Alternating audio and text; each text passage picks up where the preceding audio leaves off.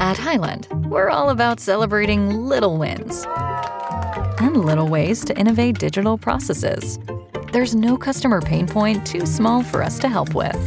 Maybe that's why more than half of the Fortune 100 looks to Hyland to connect their content and data, improve processes, and turn little efficiencies into big wins for their customers and clients. Hyland, intelligent content solutions for innovators everywhere at hyland.com. When it comes to weight loss, no two people are the same. That's why Noom builds personalized plans based on your unique psychology and biology. Take Brittany. After years of unsustainable diets, Noom helped her lose 20 pounds and keep it off. I was definitely in a yo yo cycle for years of just losing weight, gaining weight, and it was exhausting. And Stephanie. She's a former D1 athlete who knew she couldn't outtrain her diet, and she lost 38 pounds. My relationship to food before Noom was never consistent. And Evan, he can't stand salads, but he still lost 50 pounds with Noom. I never really was a salad guy. That's just not who I am. Even through the pickiness, Noom taught me that building better habits builds a healthier lifestyle. I'm not doing this to get to a number, I'm doing this to feel better. Get your personalized plan today at Noom.com. Real Noom users compensated to provide their story. In four weeks, the typical Noom user can expect to lose one to two pounds per week. Individual results may vary. The following is a Hoop Ball presentation.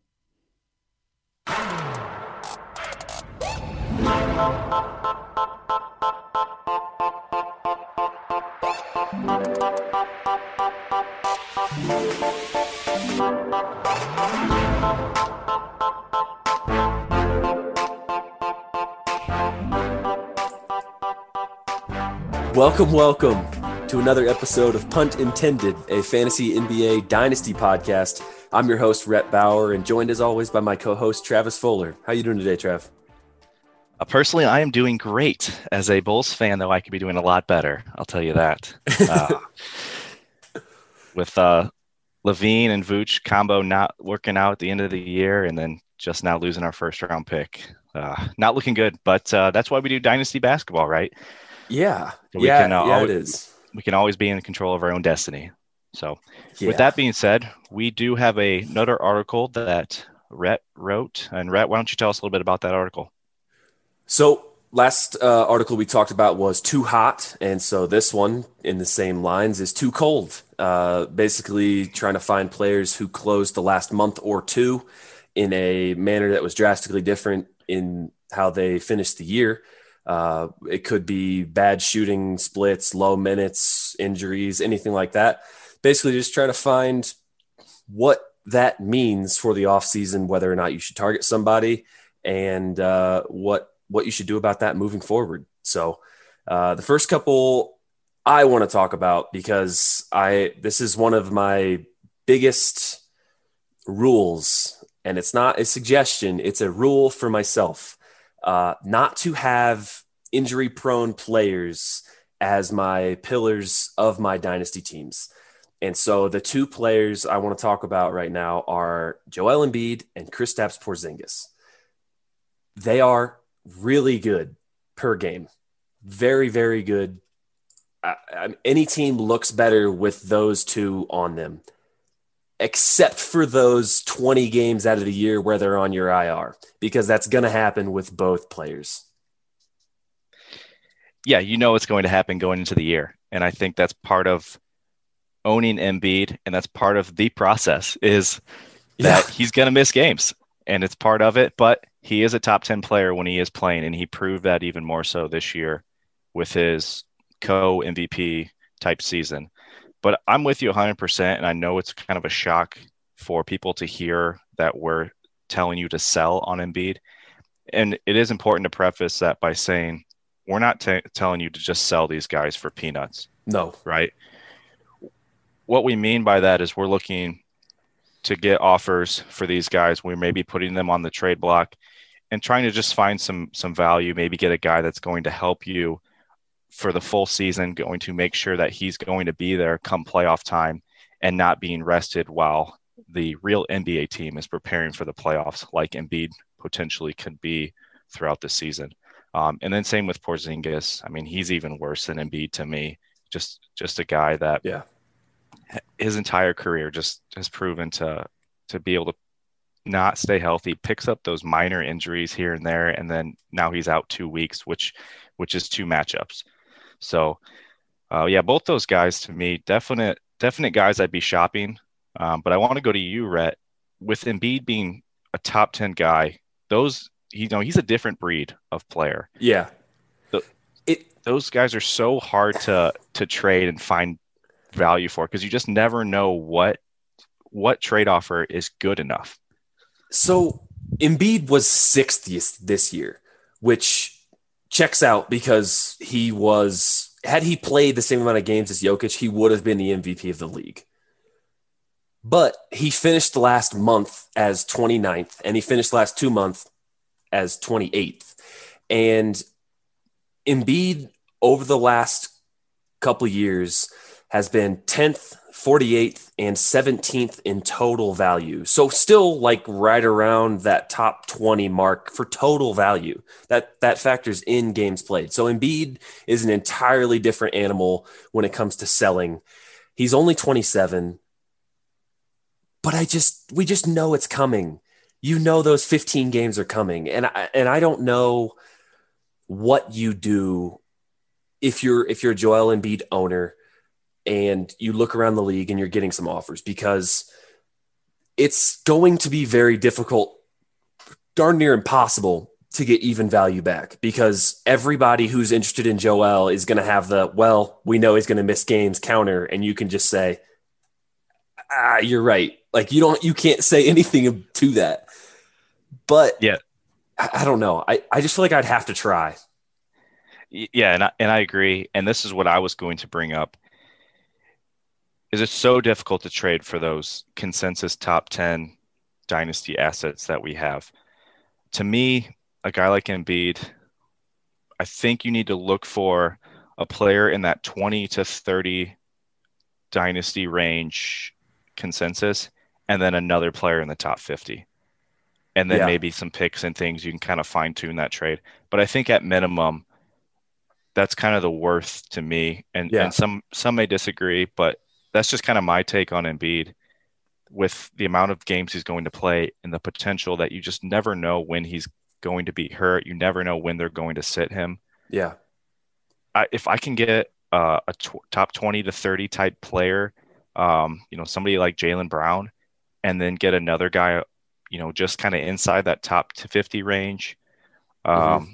you know, you know, maybe like, like take a chance on like an Isaac or a DeJounte Murray or a guy like Lonzo Ball or something like that, if I can get two players that are really solid with upside, yeah. um, I, I think I would pull the trigger on that. Yeah, I think I would too.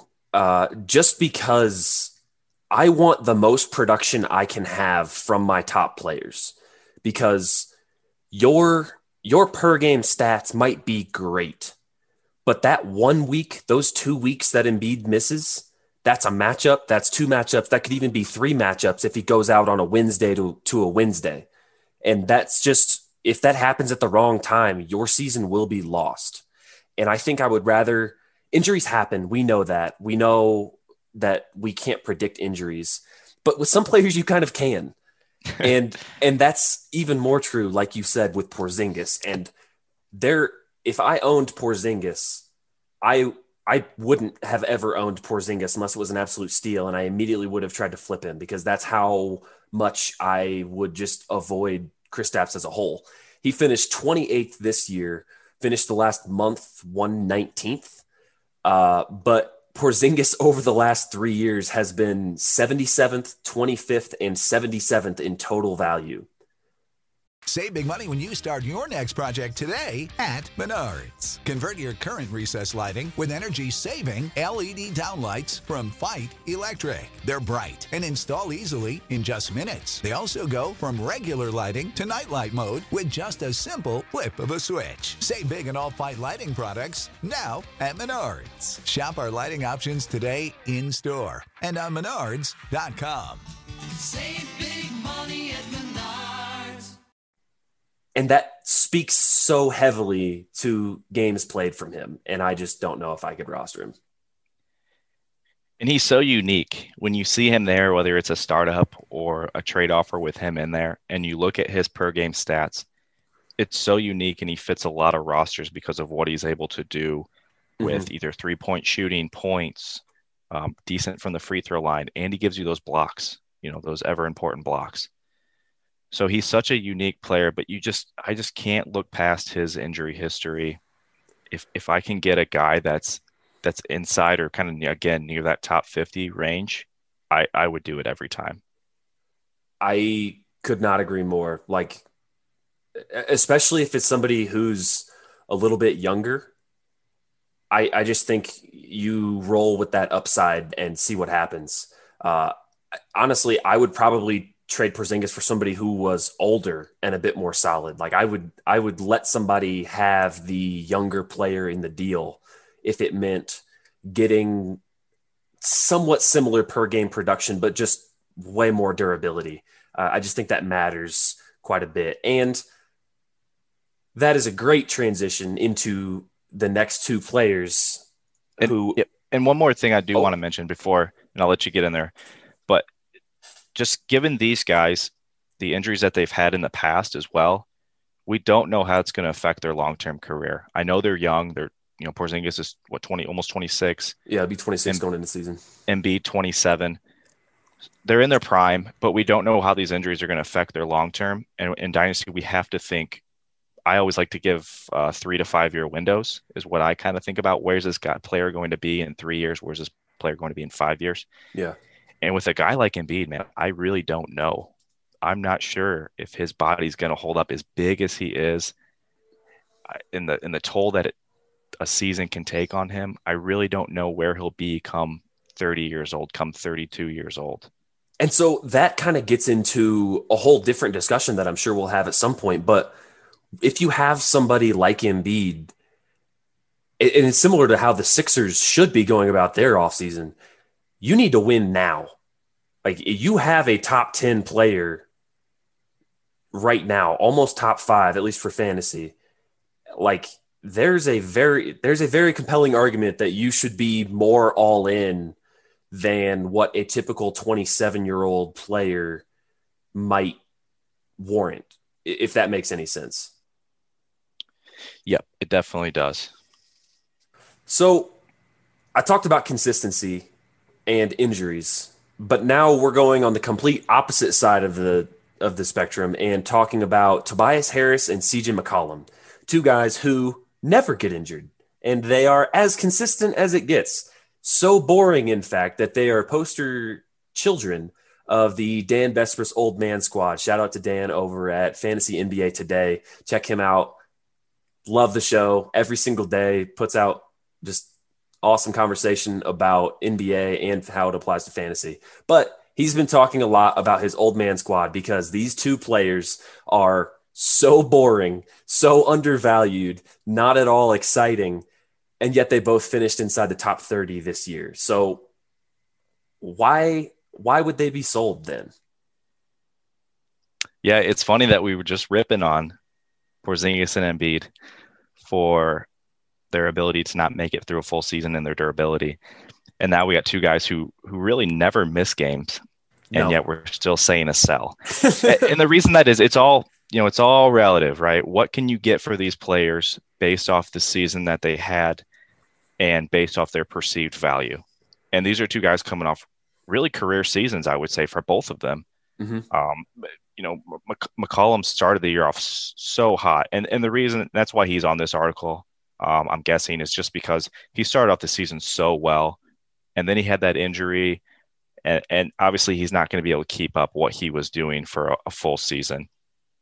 Um, so so that's why he's on this list, but still had a career year, looked very good, and, and just super durable. And and he's a player that if you're in a league where you maybe not be you're maybe not a competing team you may not be near the top of the league he's a guy that i'm definitely looking to sell to one of those contending teams to get a young piece back because he, he is really appealing to a lot of those teams So Tobias was 26th on this season for 9cat. 26th. He was a top 30 player, almost top 25.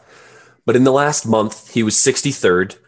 And the last two months, he was 55, which is still really solid. Like that's, you'll take it. And he's going to be 29 going into the season. Definitely more in line with what you would expect from him moving forward. Right.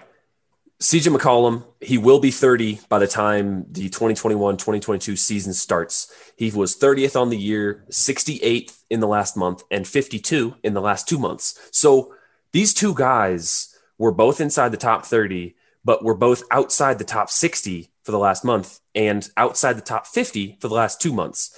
And the reason those numbers are important and the reason we talk about them as the just like the epitome of consistency is that each of these guys for the last five seasons has averaged a top 50 finish. And so that consistency works both ways because, yes, they're consistent, but they're also consistently top 50. And they just had a top 30 season and they're going to be 30 within the next year. So I, I think that alone makes it very easy for me as as an owner of one of these two players to see what is out there because yes, players can improve until they're 30 and beyond, but I'm not willing to take that chance that they're I'm willing to bet that they're not going to have another top 30 season. Right. And you, and you don't want to be holding the, the bag per se. Yep. And both these guys have a, a really friendly game, and both of their games should age really well. And, and that's a good selling point. Now, if you're a competing team obviously you you may want to just hold on to these guys mm-hmm. that's you know that's not the audience that we may be looking for here but again just the way that they were able to to finish the season is more in line with what you have to expect moving forward with both players they had both career seasons they may have another career season next year right they're both still in their prime so don't feel bad if you sell and get a young piece and then Tobias Harris ends up having a career year because Ben Simmons is gone and he has even more usage or what have you.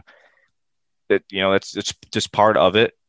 I think is like you mentioned, trying to sell them now and getting peak value versus waiting a year or two and maybe they start that decline and and now you're stuck with with getting a little bit less than what you could have.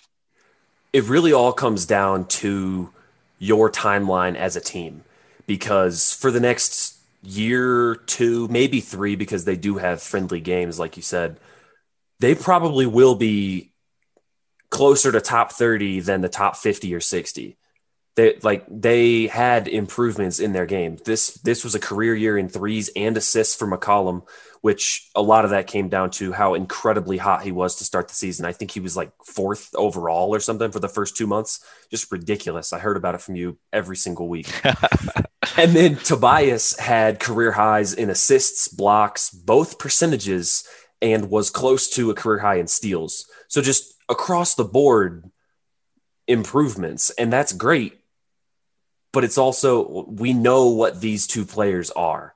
And so, especially if you're not a contending team, being able to move some very unexciting players, and that might hurt their value. You might have a hard time getting proper value back. And at that point, it might be better to just hold, let them have as consistent of a season as they always have, and then try to sell at the trade deadline. But I think when you're selling players like this, you have to consider the timeline of your team. And if you are not going to be contending in the next year, two years, you're probably going to lose this trade until that two year window is up. And both of these guys probably start their decline while the player, hopefully young, you get back is ascending at the same time. Yep. And I always like to throw out some players that I would potentially looking at headlining a deal for either of these guys. And I'd be looking at that 60 to 75, 80 range. That's young. Uh, somebody like DeAndre Hunter, who, mm-hmm. who has some upside. Maybe a guy like Miles Bridges, who we talked about in the other article, who finished the season very well um, or even a guy like RJ Barrett, who I know a lot of people are still kind of down on, even though he had a, a really solid season last year. Mm-hmm. So, just a few players like that, really young, ascending, have a lot of potential that you can trade for those consistent players like Harris or McCollum. Yep. Again, timelines. That's all it comes down to. Um, and and that's just that's just knowing your team, knowing your league, and that's and we can't help you with that unless you reach out to us. And if you do, that's great. We'll be more than happy to help you. But other things people have been reaching out to me for is betting tips. I always get asked who you got, you know, Suns or Clippers, Jokic or Embiid. And I'll tell you what I tell them. Where you bet is just as important as who you're betting on. And that's why I tell people to bet with MyBookie. My bookie's rep is rock solid and they've got the best odds, contests, and promotions in the business. They're the only place I trust to handle my NBA related bets. And they're the one sports book that's guaranteed to give me the best lines for all the NBA playoff games as we close out this season. I don't give out my stamp of approval easily. To earn it, you've got to be the best at what you do. And MyBookie is the best sports book out there, period. It's really simple. Sign up, enter promo code HOOPBALL, that's H O O P B A L L, and get your deposit matched halfway up to a thousand bucks. Head over to MyBookie if you want to add a little excitement to the sports you love and the games you bet. Bet with the best, bet with MyBookie. So now we're going to move on to a couple more bigs. We talked about Porzingis and Embiid early, but I'm going to concede the floor to you for the first big we're going to talk about here in this section. Yeah, so we got one more sell here. So stick with us. I know we've been hating on a lot of players. A lot of negativity. It's, it's coming back up, though. Don't worry. A lot of negativity. We will bring it back up. We're going to start low and then we're going to rise up. But we got one more here, and that man is Montrez Harrell. Mm. So a, a guy who season long rank we have at 134 that final month finished 231 a lot of that was due to decreased playing time as the lakers started to get healthy. Harrell was a guy that really got his minutes reduced. Uh, obviously andre drummond had a huge part in that but even the playoffs he was basically non-existent. Didn't yep. see him on the court hardly at all. And and that's not a good sign. Now he does have a player option Mm-hmm. I've been reading up on that player option, and it sounds like he will not be returning to the Lakers. I don't think the Lakers really care if he comes back or no, not. To be honest, no. I think the Lakers would would prefer him not to, so that they have some money to sign Drummond back. Uh, so it sounds like Harrell probably won't be back, but he's still a sell to me while he still has that that name. You know, when you hear Montrez Harrell, you think, "Well, this guy's a pretty good player, right? Going to get you points." Boards, solid field goal percentage, maybe uh, and, and decent stocks. But I, I just don't really like his overall game. I, I don't think he's going to be a player that's going to get the 26, 27 minutes that he was getting with the Clippers. I don't. I think his best seasons are behind him. That six man of the year he wore, he won. I believe that was last year. Uh, I I don't think he's going to to be able to repeat those numbers that he had and, and that's kind of scary to me, especially with him going into the free agency. There's a lot of bigs. We with bigs now, you just don't know, uh, you know, what kind of role they're going to have when they do sign with the team. And I don't want to hate on him too much because kudos for him for being a second round pick and being able to carve out a role in the NBA. Uh, r- really great for him as a player. I, I, like the way he plays and his hustle, but from a, a, fantasy perspective, a dynasty perspective, he's already 27. He's a little bit older than what people may think. Mm-hmm. And again, just getting 22 minutes last year, that's kind of the role I see for him moving forward is being in that 20 to 24 minute range for teams coming off the bench. And it's just, I, you can just find that on the waiver wire. You, you know, his stats that he puts up 13.6 boards, not really going to get you a ton of steals, not really getting you a ton of blocks, like 0.6, 0.7 each. Um, maybe yeah. a little bit more with the blocks department if he can get those minutes up and, and find some time with an injury or what have you. But really, uh, for where he's at and, and the name that he has, I would rather have a guy like Nerlens Noel who might be available on your wa- waiver wire right now. And so for me, if you can get any value out of Montrez Harrell, I would absolutely try and do so. Just because if you look at his numbers and compare them to other players that even play less minutes than him, you're going to be better off just getting some value from him and going with that other player. It's not great when your biggest skills as a basketball player are athleticism and hustle. And that's that's pretty much that's very diminishing what Montrez Harrell does. He's a very good basketball player and in the right role can be very valuable for a team that doesn't have postseason aspirations.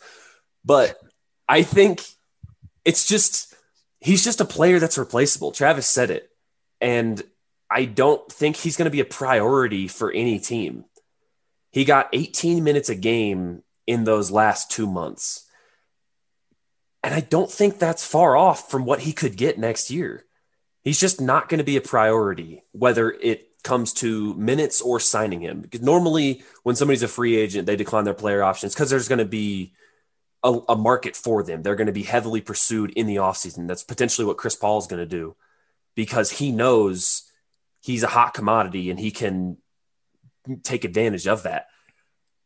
Trez is doing it because he didn't get an, he didn't get any opportunity to close out the season, and it was kind of justified because he just wasn't he just wasn't what the Lakers were looking for, and that is not a surprise.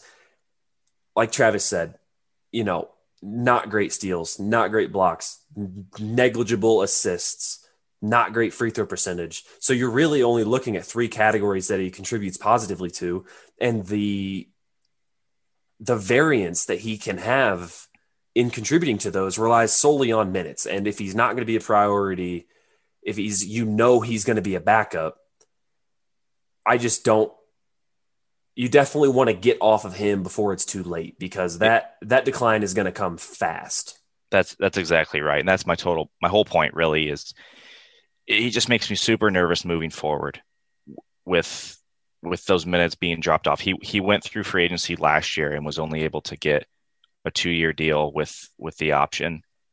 And and part of that may have been because he wanted to play for the Lakers. That that may be, or that more than likely to me was probably just not a huge market for him overall. And I don't see a huge market for him again this year. And that just makes me really nervous. So if you can extract some value for him this year while you can maybe play while he's a free agent and might sign with the team where he can get big minutes. It was just a down year because of minutes and you know it, Drummond, exactly. blah blah blah. He's only twenty seven. If you can play that card and sell him for a younger big, I would definitely do that. If you can get a guy, um, two guys again, we talked about uh, Jaxson Hayes and Mo Bamba. Yep. If you can get either Easily. one of them, I would absolutely spring for that.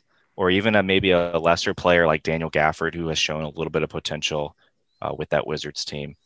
I would do something like that too. Those those are just kind of shot in the dark players that I would be looking at to trade Harrell for. Um, and then obviously you got draft picks as well that that can be had for him too. So definitely explore your options with Harrell. He makes me really nervous moving forward, uh, just based on his play, the decrease in minutes, and just the type of player he is, being replaceable and and not not a guy you're going to throw money at to play big minutes and again, we could very well be wrong on him next year, the year after. He could be back into the top 100 because he gets 24 minutes a game in Sacramento, for instance. But I would be, I would put a not insignificant amount of money if MyBookie had an option to where Montrezl Harrell would be outside the top 200 for fantasy in his age 29 season. Like I would have no problem doing that because I just don't trust his game. Yeah, and if you can't get anything for him, like if somebody's offering you a third round pick for him or something like that, I would hold and, and take take the chance on him hitting with a team where he can get those minutes. But um, like like we said, it's it's all depends on your league and what you can do. But he's absolutely on my trade block. I'm shopping him with yeah. any team that has any sort of aspirations. Maybe they need boards, field goal percentage, anything that he's strong at. Mainly those two. I would absolutely be shopping him to those teams. The guy in our league who has Montrezl Harrell is adding him onto every single trade possible to try and get like a first round pick or something like that. We'll have a deal a deal negotiated. And he'd be like, "Well, what if I add Montrez and you add Mo Bamba, RJ Hampton, Oshae Brissett, like all of that stuff. And it's just like, I don't really want Montrezl Harrell right now. Like, even if those guys aren't equal value, I just don't want, I just don't want to, I don't want him to be my problem. But now let's get into some happy thoughts. There happy thoughts. A couple bigs, really just the one I think we're going to focus on that we're going to buy is Richaun Holmes. Now, he's going to be 28 this season, and we just got talking about Montrez as a sell because he's 27. So, what makes Richaun different? First things first, he finished 33 this year. 33rd overall. Secondly, he is somebody teams will make a priority because he's an actually good basketball player. On both ends of the floor, he's he is an above average center in my eyes. Am I biased because I own him? Maybe. But I also watched a good amount of Richaun Holmes because he's just a fun player to watch. And I think that right now, with his last month being outside the top 100, 103, and his last two months being 76th, there's a window of opportunity where you can go buy Richaun Holmes and get a potential top 40 player for the next two or three years at a discount. And yeah, not have to play very much for him because of his age or because he's maybe not going to land in the best spot. But he's a guy that doesn't need a ton of minutes. He doesn't need 30 minutes to be a top 100, top 80 guy, even. Uh, he, he, he will need up, that much to be the top 40, but a- not to be fantasy relevant, which matters. Exactly. Yep. And he, absolutely. And I'm not, I'm not a huge, I wasn't big on him, to be honest. He was a guy I was very wrong on when he became that starter. I thought I was still a, a Bagley guy. I thought, nah, Bagley's better at the five. He's going to eventually just take over. And he didn't because they were obviously a much better team with Holmes on there, and Holmes proved to be a pretty good player. And my favorite thing with Biggs is I love centers and power forwards that can shoot from the free throw line. And he's a guy that's not going to hurt you there. And I think that's super impressive that he can boards and yet still shoot almost 80% from the free throw line. I think that's fantastic and I would absolutely be buying him just due to that fact that he's not going to be able to hurt you really anywhere across the board. There are very few players out there who can be a field goal percent anchor and still be a neutral value in free throw percentage. That is a very rare combination. And not only that, he also got 1.6 blocks, which is not something to turn your nose up at.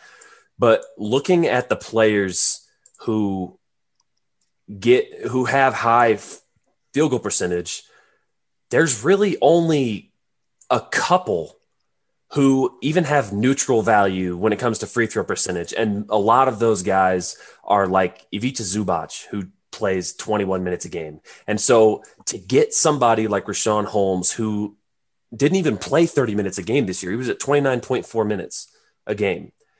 And to get somebody like that who is 27, he will be 28, but he's going to be a free agent this summer. Teams will be making him a priority. I've heard a lot of things about Charlotte, uh, Toronto, both with desperate, desperate big man needs. Lots he, of teams need the five. There, he will be the guy at the five with no games that the Kings might try to play. Like, oh, we need to just run Bagley at the five. And then you got Richaun playing 28 minutes a game, 27 minutes a game. He would still be fantasy relevant, but he's not going to be top 40.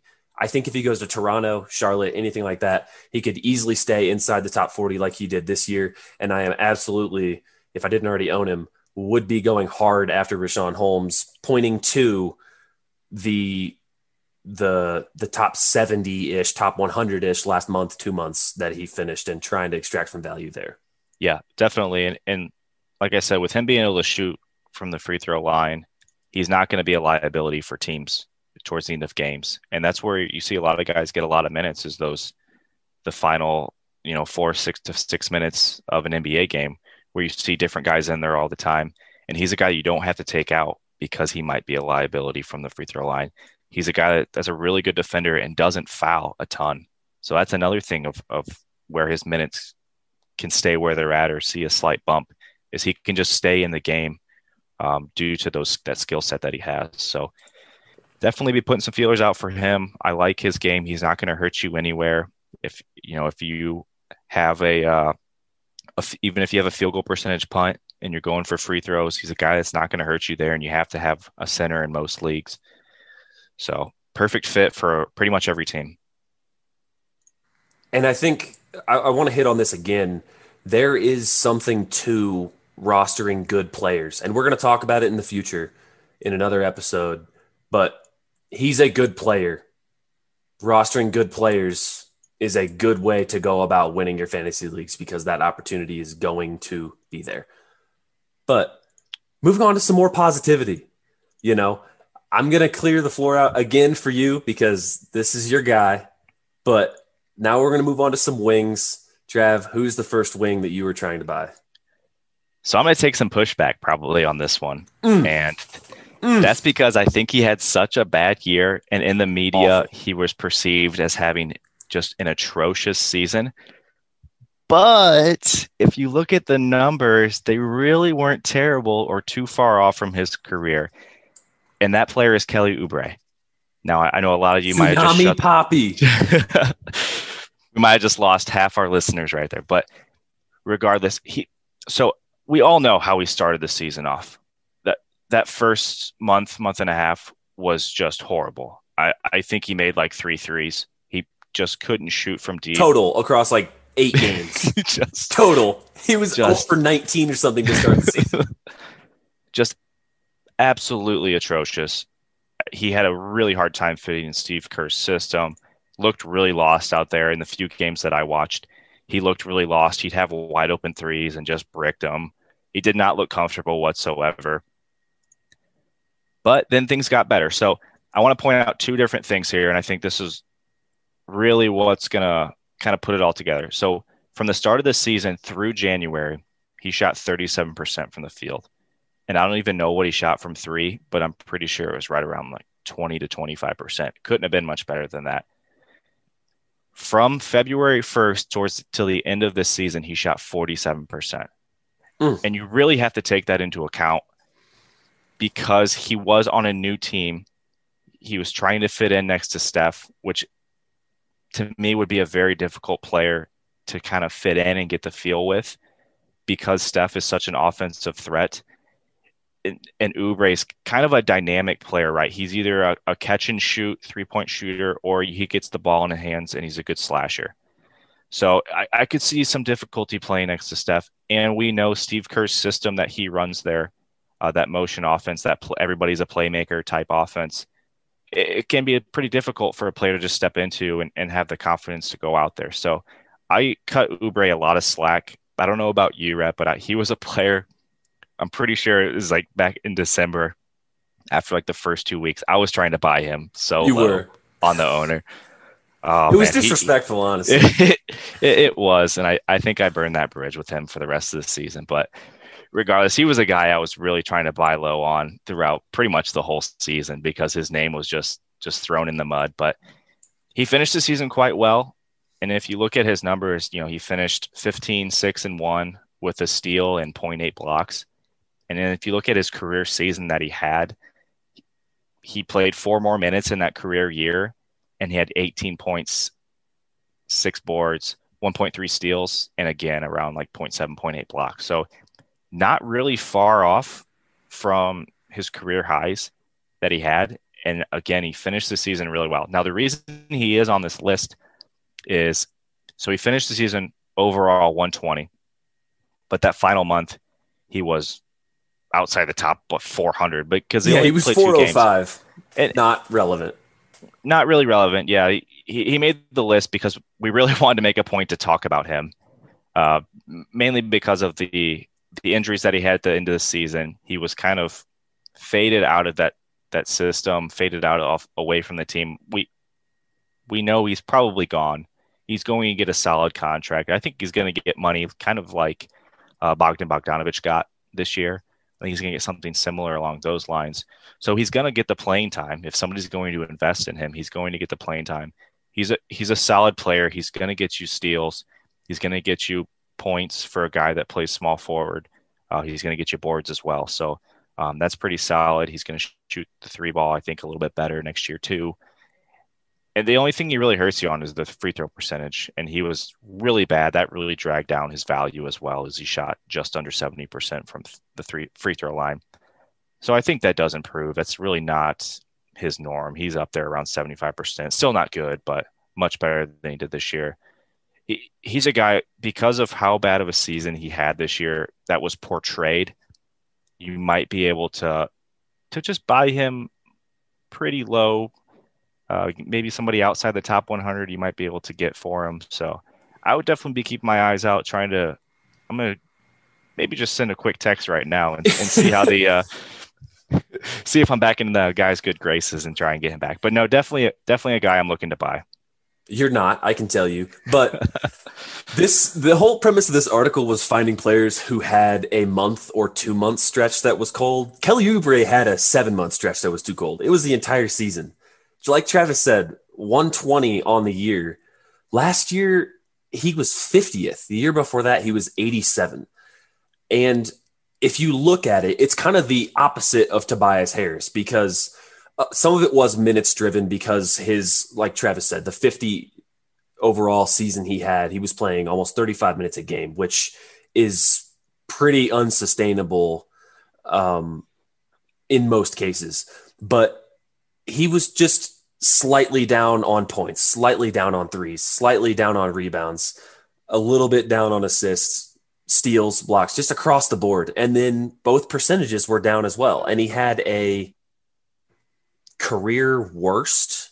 Sorry, no, not career worst, but the worst free throw percentage he's had in the last five years by a good amount. Like you said, he's normally around 75. He's actually better than that. He was 78 last year, 78 the year before that, 82 the year before that. So for him to be under 70% is just that's not going to stay put. I think that speaks a lot to the confidence that he was struggling with early because he shot 26% for the first two months of the season from three.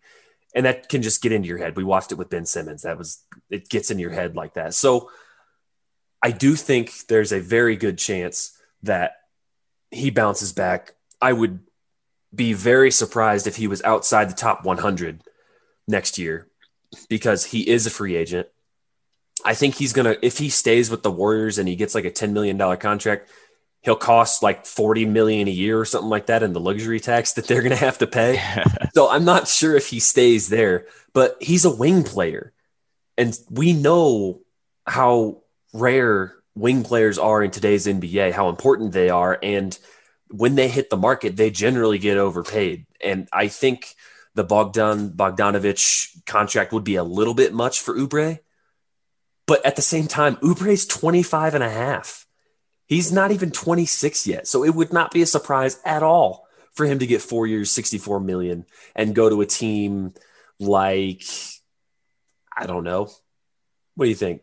Sacramento? Sacramento could use some wings you know just like any team like that where they're just going to throw 17 million a year at him and let him run wild for 32 minutes a game and put him back in the top 70. Yeah, he really is a player that can help every team. I, I mean, any team can can use a player like Oubre, who's who kind of gets in your face. He brings that intensity, and he's been a good defender throughout his entire career. Really lanky, so any team can use him. I think he's going to find a good landing spot. I hope he finds a good landing spot. He just wasn't a good fit there in Golden State, uh, but he did. He was able to turn his season around. So don't look past that ugly start and don't look past him being hurt towards the end of the season. Look at that nice middle, that gravy from February to about May, where he was just the normal Tsunami Papi. So definitely be buying him. Uh, I'm to try and buy him. I am all over him. I love his steals. I love his threes. I, I love that combo that he can get you. So I'm all about three and D guys, though. So you know me. That's true. Even in his 2018 19 season, he was only playing 28 minutes a game for Phoenix. He was 87th on the year, 1.2 steals, 45% from the field, 78% from the line. So he doesn't need a, a full healthy serving of 32 minutes a game to be fantasy relevant. And he's a wing. So we know that he's going to get some opportunity. The next guy I want to talk about is a guy who will have absolutely no trouble getting opportunity as soon as he's healthy. And that is Pascal Siakam, who finished the year 48th overall in nine cat. The last month was 111, and the last two months was 50th. And I know you may be saying, well, Rhett, he was hurt for the last month of the season. So that ranking shouldn't count, just like Oubre. That's not true because he played nine games in that last month where he was 111th. And he had shoulder surgery a week or two ago and his recovery timeline timeline puts him as a return for the middle of December. The season will have started by then. And it could be that the Raptors will, he's their star player. He's on a max contract. He made all NBA two years ago. They're going to make sure he's completely healthy, and it's a shoulder. So that can be a little bit finicky. I am absolutely trying to buy Pascal Siakam. He's only 27, which matters for him because he doesn't rely on athleticism as much as someone like Montrez does. But I just I think that he's a priority for the Raptors. I think Kyle Lowry will end up gone now that the Toronto now that the Raptors had the fourth overall pick. So that could mean more usage for Siakam when he does return. And I think with his injury, surgery, timetable unclear, maybe even missing the start of the season, I think you could probably get him as a discount, even though he's a top 40 dynasty asset. Yeah, and, and last year he really had a good season overall. Like you mentioned, he finished inside the top 50 overall. So so I mean, we really don't have anything to complain about for him other than you know, he just finished the season a little poorly. The Raptors were bad. He probably he wasn't didn't have a lot to play for. That's also um, important. The Raptors were it, terrible. Yeah, they they didn't expect to be that bad, right? They you know have been a, a pretty solid team the past you know three to five years. So I think that has a lot to do with it. You know, just a sluggish finish. I'm not sure the minutes that he got to finish the season in that time frame that we are looking at. I, I would imagine they're less than the 35 minutes he averaged throughout the entire season. But he's a player that, like you mentioned, is 27, but he's still getting better. You know, he averaged uh, assists more than he did last year. He increased his steals by a small margin. His free throw percentage has gotten better every year that he's been in the league. So he's a player that's still getting better. He was a raw prospect coming in. And I think the improvements that he's shown are there to stay. And he's entering his prime. Like you mentioned, Lowry, I think Lowry's gone for sure. Yep. Uh, I, I don't see why they would retain him even more so now that they have the fourth pick. I think that's even more reason to mm-hmm. to not spend on Lowry. So Siakam's usage is going to be there. He's the guy. And I see the stats that he put up last year as being kind of the, the baseline moving forward for him the next three to five years during his quote unquote prime seasons. So I do like Siakam as well. I, I don't see why anybody would be selling him low based on the season that he had last year. But you never know. You they might have somebody that was in the fantasy playoffs and frustrated with his play towards the end of the season. So he, yeah, he's definitely a, a player that we're all looking at, and if he's available in your league, to go get. It's funny because we say that no one should be selling low, but there are some very, very reactionary dynasty GM out there. We have a couple, uh, specifically one in our league, who there will be a guy who will play 26 minutes a game because their enti- the entire starting lineup for the Pistons is hurt, and he'll go pick out Saben Lee and be up in the chat talking about top 60 the rest of the year, all that stuff. And then he'll drop him the very next day because turns out Saben Lee is not actually good. The Pistons were just missing everybody. So there's some extremely reactionary GMs out there. And yes, it's a dynasty, so it should be longer term thinking. Not everybody does that. And that's why we're here to tell you to be doing that because you need to find who those managers are and you need to take advantage of them for as much as you can before they figure out how silly it is to sell low on Pascal Siakam because he ended the season with a shoulder injury and might miss the first two weeks of one season at age 27. And yeah, who knows? You never know. Uh, an owner might be looking at your article and, and see how Siakam finished the season and get a little scared and might uh, might just put him on the block. So you never know. Again, it's just about finding that value. We're just here giving names, giving justification for it. You have to find that value. This is not an all-encompassing list of every player you should target. It's just a list of players that are worth inquiring about. And not to mention, there's a whole lot more in the article that I covered that we did not talk about here. Paul George, Clint Capela, Brandon Ingram, Jarrett Allen, De'Anthony Melton, all guys that are on the list. Their numbers are interesting to look at. Their justifications are interesting to look at. Please go check it out at hoopball.com, hoop-ball.com. Uh, check out the article. I think it's pretty good. It's very interesting, gives you a, a couple things to chew on for this offseason. And while you're there, give us a five star review. You know, we're out here trying to put out as much dynasty content as we can. Five star reviews wherever you get your podcasts would be very helpful. If you have any questions, comments, concerns, put those out there in review as well. We'll be more than happy to address those. And if you have any comments about your team, about deals you have, feel free to come at me on Twitter at Rhett underscore Bauer, R H E T T underscore B A U E R. I have more than enough time to deal with uh, with whatever questions you guys have, whether it's individual players, trades, pickups, draft, all of that stuff, and I'll definitely talk about it with Trav through text, and it might even make the podcast on the next episode. So we'd love to hear from you. But Trav, We you got anything all. else? You, we, we, we absolutely love it all. love We- it all. it- It, it makes much. our it makes our just our day jobs go by so much faster that we can take two hours discussing trade posts that we see posted or, or tweeted to you. So I'm confident my employer doesn't listen to this yet, but in case they do, it has not been two hours. we absolutely love it. We eat it up. So definitely be texting us, tweeting us, whatever whatever your form of medium is. Let us know if you have any questions, trade offers. We always like to discuss, and, and even a trade offer that uh, that you know you're going to accept, but just want that little bit of recognition from somebody. Absolutely. Uh, if you fleece somebody, we will let you know. We- we will be excited for you and We love probably that. to join your league. We love that too. So All right. Well, thank you guys very much for tuning in. We'll talk to you again next time.